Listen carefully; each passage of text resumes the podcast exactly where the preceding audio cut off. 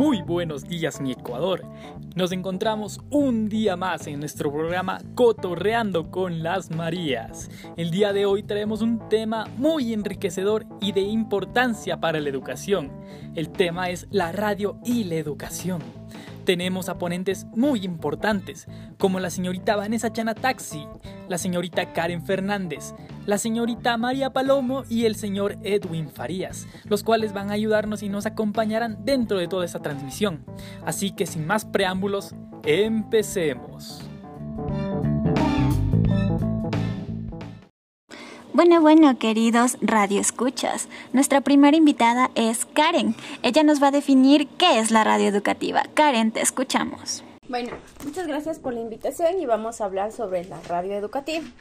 Eh, bueno, podemos decir que la radio es un medio de comunicación primero. Este es un medio además de difusión masivo que llega a una gran cantidad de personas. Este es uno de los medios de mayor alcance que tenemos dentro de nuestra sociedad y por ende llega a todas nuestras clases sociales. Este establece un contacto personal porque le ofrece al radio escucha, es decir, a la persona un cierto grado de participación en el acontecimiento o noticia que se presente en el momento. ¿Nos podría brindar un contexto acerca de la educación? Ya. Podemos decir que la educación es la forma práctica y metodológica que se le da a una persona en vías de desarrollo y crecimiento, Además, este es un proceso en el cual la persona se, le suministra todas las herramientas y el conocimiento esenciales para que esto pueda ponerlo práctico en su vida diaria. ¿Y nos informaría acerca de la radio educativa, por favor? Bueno, podemos decir entonces que la radio educativa es aquella que le permite a las personas eh, obtener un conocimiento a través de un programa que se esté generando ya que en este sentido podemos decir que el radio escucha viene a ser el estudiante, el cual se forma a través de este medio de comunicación. También es importante señalar que la radio educativa es un medio eh, innovador dentro de nuestra sociedad. También les permite a las personas desarrollar su creatividad al mismo tiempo de que les permite aprender en base a los objetivos que se propuso. Este es eh, excelente para complementar en las enseñanzas dentro de las instituciones así como fuera de ellas. Gracias. Espacio publicitario.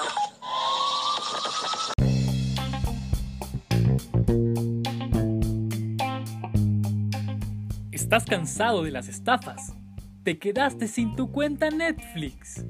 Pues en Carlitos Inc. tenemos la solución Ofrecemos cuentas a precios accesibles, 100% confiables y 100% seguras. El mejor servicio de entretenimiento desde Machachi hasta la comodidad de tu hogar. Llámenos al 099 874 6235 o al 022 698 787. ¿Qué estás esperando? No te quedes sin tu cuenta. Llama ahora. Bueno, bueno, público que nos está escuchando en este día. A continuación tenemos a una invitada muy especial. Su nombre es María Palomo, más conocida en nuestro medio como Sandy. Ella nos va a hablar un poco sobre lo que son las características de la radio educativa. Sandy, te escuchamos. Características de la radio educativa. Este es un medio relativamente barato es más rápido y menos elaborado que la televisión. Es muy amplio para el tratamiento de temas, pues el tiempo y espacio no es limitante, porque a través de los sonidos puede transportar a la audiencia a un lugar determinado con la rapidez de tan solo unas palabras. Sean cual fueran sus finalidades y estrategias, la radio educativa debe tener las cuatro características esenciales, que son los programas han de ser organizados en formas de seriales para facilitar la plena asimilación de los conocimientos adquiridos. La segunda, los programas han de ser planificados explícitamente con la asesoría de consultores pedagógicos exteriores. La tercera, pueden ir complementados con otro tipo de materiales didácticos como por ejemplo libros de textos o guías de estudio. Y como cuarta característica, ha de intentarse que tanto los maestros eh, o como los estudiantes puedan evaluar el resultado de esas mismas emisiones.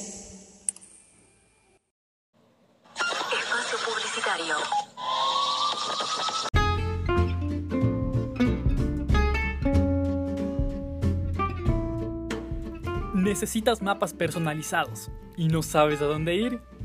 Pues Editorial Mesita es tu mejor opción. Ofrecemos láminas ilustradas, mapas nacionales e internacionales, mapas físicos y políticos. Realizamos trabajos personalizados. Estamos ubicados en la Avenida América y Mañosca, edificio Reinaldo, segundo piso. Contáctenos al 022 458 624. Editorial Mesita, tu mejor elección. Nuestra siguiente invitada es Vanessa. Vanessa, ¿cuál es la importancia y la finalidad de la radio educativa? Bueno, primero muchas gracias por la invitación. Eh, podemos decir que la importancia de la radio en la educación radica en que es un medio de comunicación no solo de entretenimiento, ya que los avances tecnológicos han propiciado su uso en diferentes ámbitos como generador de conocimiento y aprendizaje. El crecimiento de su amplitud permite explorar la implementación de nuevos mecanismos educativos que generen una mejora social y cultural. Actualmente las escuelas en línea consideran a la radio como una herramienta que ayuda a reforzar el aprendizaje, ya que su utilidad estimula la reflexión y la crítica a través de la emisión de eh, comentarios objetivos. El uso de la radio sin duda favorece al entorno educativo en línea, puesto que es un medio que se aprovecha para reforzar o bien transmitir el conocimiento a las comunidades virtuales. Y como, eh, y como uno de los fines que se le puede dar a la radio es que ésta siempre eh, se ha convertido en, un elemento esencial para la formación, tanto presencial como a distancia. Lo ideal es aplicar el medio en el entorno escolar no solo como una simple herramienta o complemento de una determinada asignatura, sino como un contenido a aplicar tanto a nivel de centro como de aula, pues las posibilidades y competencias de su uso se desprenden y son infinitas ya que no solo desarrolla aspectos positivos individuales para el alumno, sino que la radio fomenta el trabajo a nivel colectivo. Muchas gracias.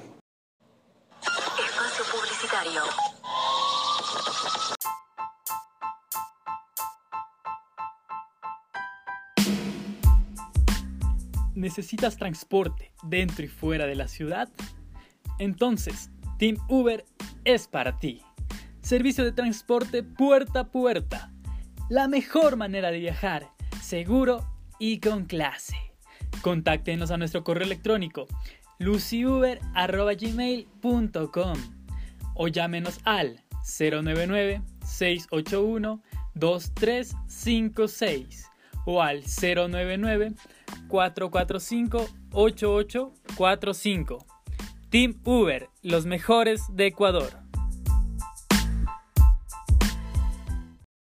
Y nuestro invitado final es Edwin. Él nos va a hablar de las ventajas y desventajas de la radio educativa. Escuchémoslo.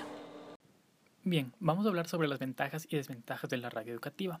Tenemos que tener en cuenta que todo tiene sus pros y sus contras, y en el caso de la radio no se ve exenta de esto. Es así que podemos evidenciar que como recurso didáctico puede ofrecernos ventajas, pero a su vez trae consigo obstáculos o desventajas de su aplicación y utilización. Es por ello que es imprescindible abordar cada una de las posibilidades que brinda este medio de comunicación dentro del área de la educación, teniendo así las ventajas que posee, como la flexibilidad en el tiempo y espacio, puesto que ésta está presente en zonas aisladas y remotas asincrónicamente, dependiendo de los estudiantes y su ubicación en tiempo real. También tenemos que ampliar las oportunidades educativas, ya que se multiplican los espacios de interacción y comunicación, lo que en la actualidad se conoce como aulas virtuales, las cuales están muy latentes y presentes en medio de esta pandemia. También tenemos que eh, tienen una facilidad de aceptación natural del medio, es decir, que los alumnos ya conocen el medio, ahora solo se integran a programas que les interesen y motiven su participación en las sesiones radiofónicas, puesto que éstas van a ayudar a expandir sus conocimientos. También pueden crear y desarrollar el gusto por aprender, al permitir al individuo participar en experiencias que no le son comunes, lo que se manifiesta en el enriquecimiento cultural en base a este medio de comunicación.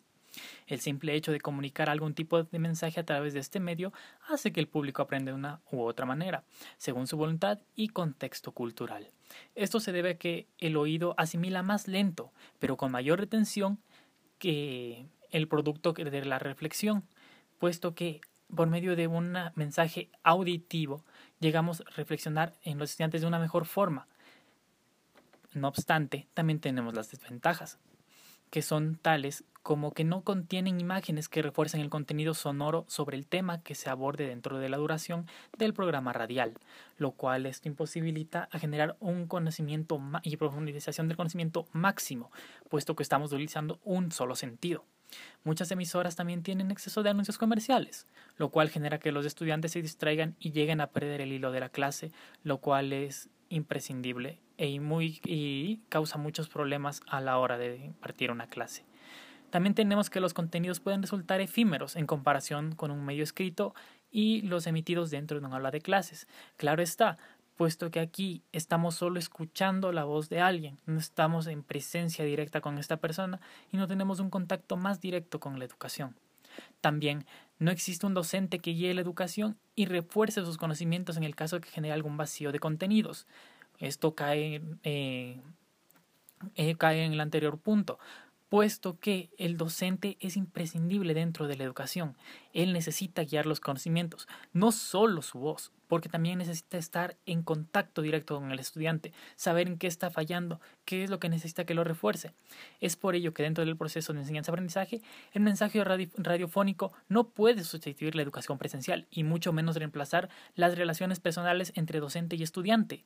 Es por ello que se utiliza como un apoyo secundario o de enriquecimiento más que para impartir una enseñanza directa y formal, puesto que es necesario el acompañamiento docente. Es por ello igual que podemos evidenciar en la actualidad muchos programas de televisión y radiales, los cuales intentan reforzar, reforzar lo que los docentes imparten en sus clases.